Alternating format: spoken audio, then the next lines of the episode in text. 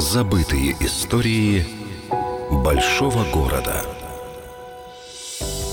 Дом Славянского. История угла Крещатика и улицы Александровской, сегодня Крушевского, началась еще в середине 19 столетия с именем швейцарского часовщика Верле. Потом у мастера точного ремесла эту усадьбу выкупил известный киевский купец Иона Зайцев. Но самым известным собственником этой площадки стал певец и хоровой дирижер Дмитрий Александрович Агренев-Славянский. Еще с 1869 года его капелла гастролировала в США. Затем последовали многочисленные европейские гастроли. Он планировал переехать в Киев и устроить тут постоянный очаг своего хора.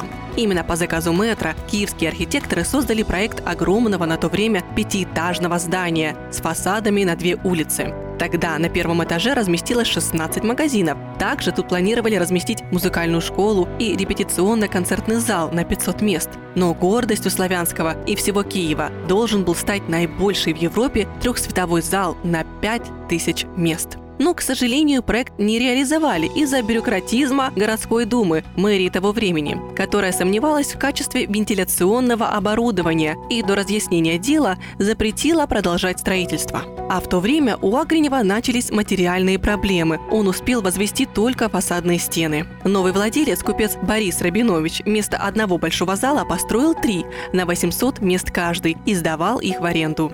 В одном из них находился коммерческий клуб. Именно в его стенах в 1914 году проходил легендарный мастер-класс по игре в шахматы. Именно тут, в бывшем доме Славянского, кубинский чемпион по игре в шахматы Хосе Рауль Капабланка давал в Киеве два сеанса игры и был поражен тем, какими сильными противниками оказались маленькие киевляне. Активная жизнь этого дома искусств продлилась до 30-х годов, пока его не переодели в строгое советское убранство, и там поселился Дом обороны. Сегодня же на месте бывшего дома Славянского находится здание гостиницы «Днепр».